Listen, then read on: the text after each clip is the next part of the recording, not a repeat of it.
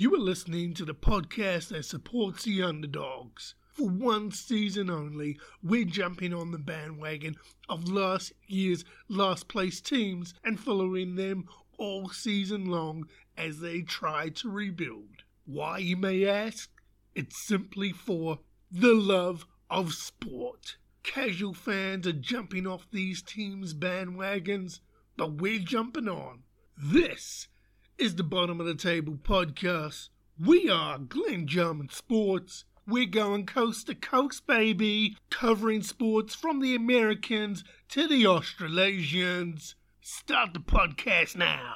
Welcome to episode 35.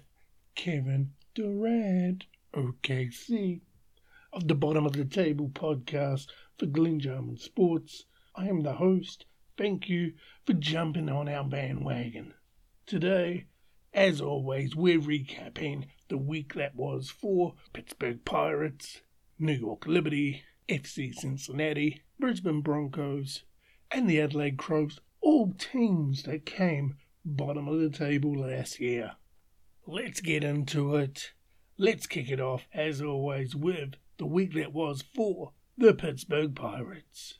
So the Pirates, they had six games on the dial this week three games against the Dodgers, three games against the Cardinals. Three games against the Dodgers were first up, and we absolutely got hammered. Hammered hard.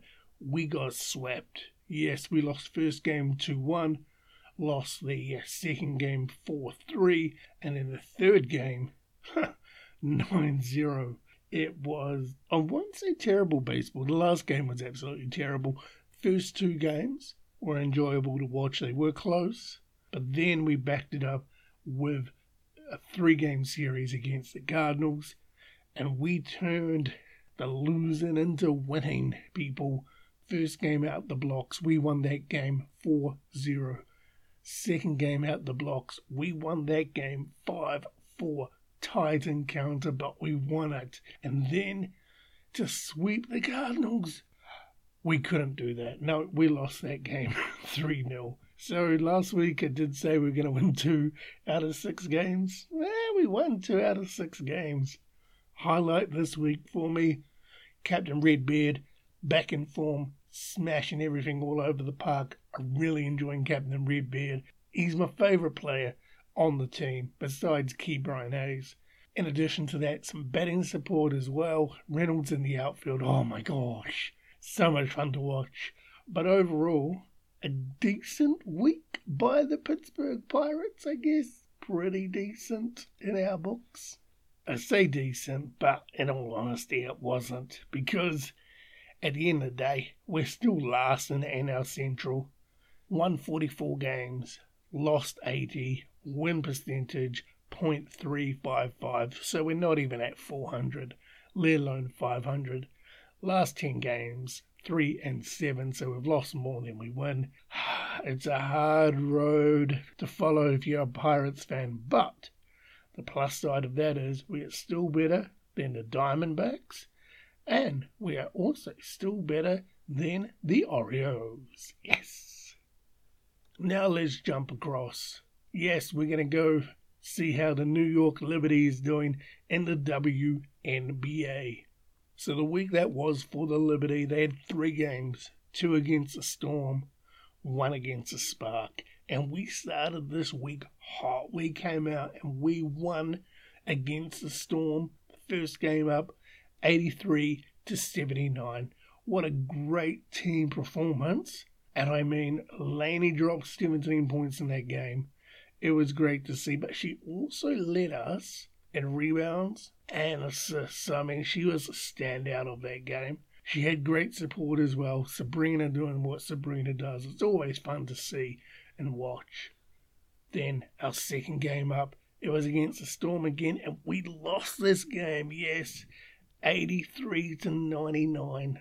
We won first one, lost the second one. We couldn't back it up, and then our final game, game of the week, is actually three of the game of the weeks, to be quite honest. But this is the first game of the week for me, anyway.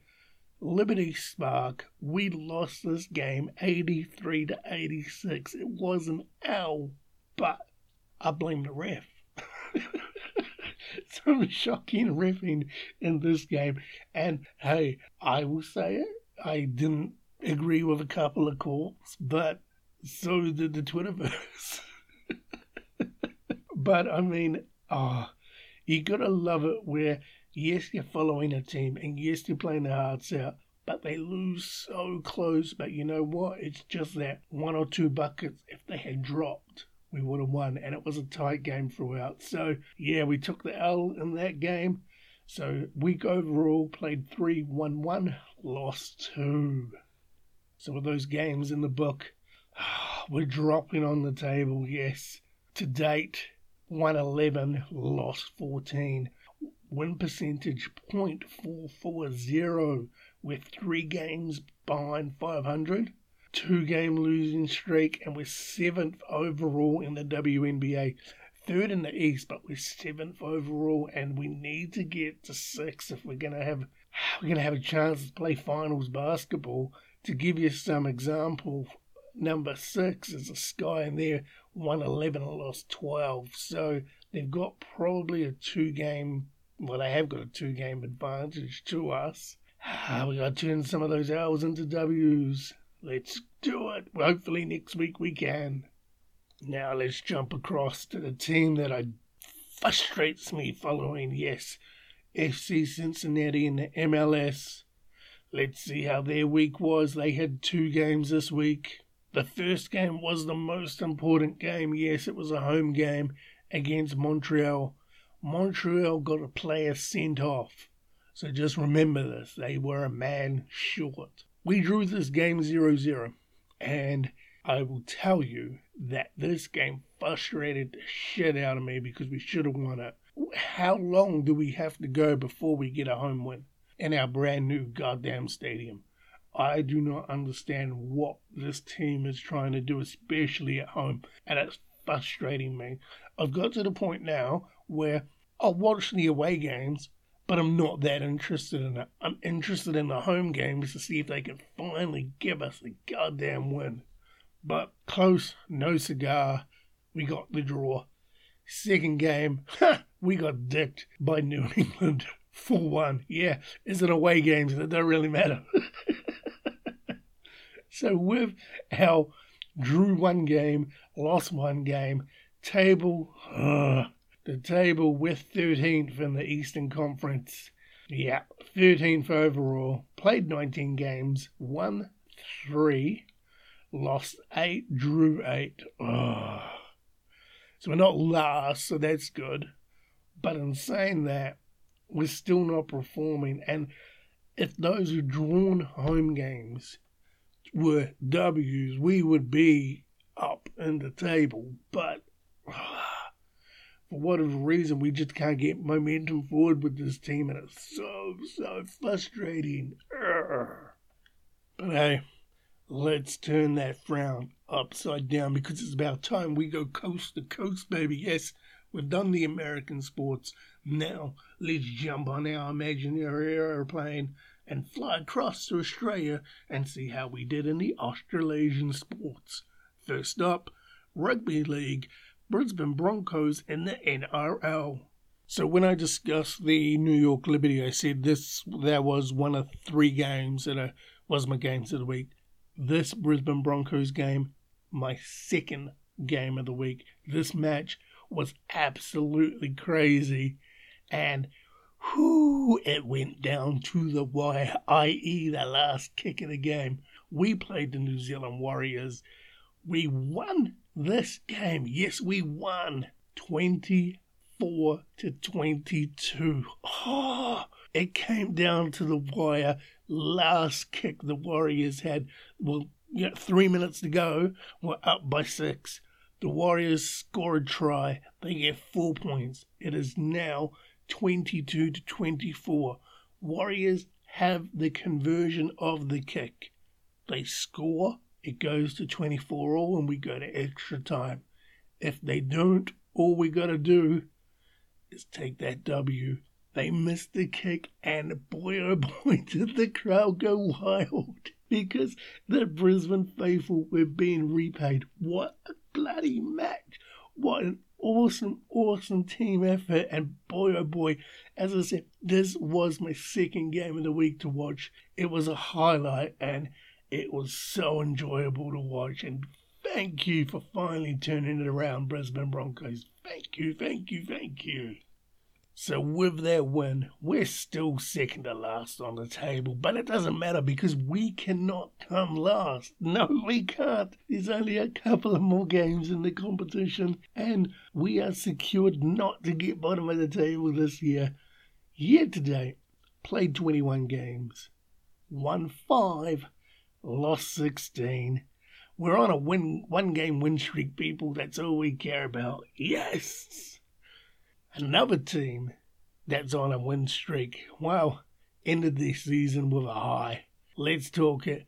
It's Australian Rules football. It's the Adelaide Crows in the AFL. So, the third match of the week for me, it was the Adelaide Crows versus the North Melbourne. Adelaide Crows, throughout the season, we could have potentially made top eight, but it is what it is last game of the season, coming off hiding the week before. And we absolutely dicked North Melbourne. Yes, we won this match 98 to 54. Adelaide completely dominated from the get go. First quarter bounce, boom, we're ahead.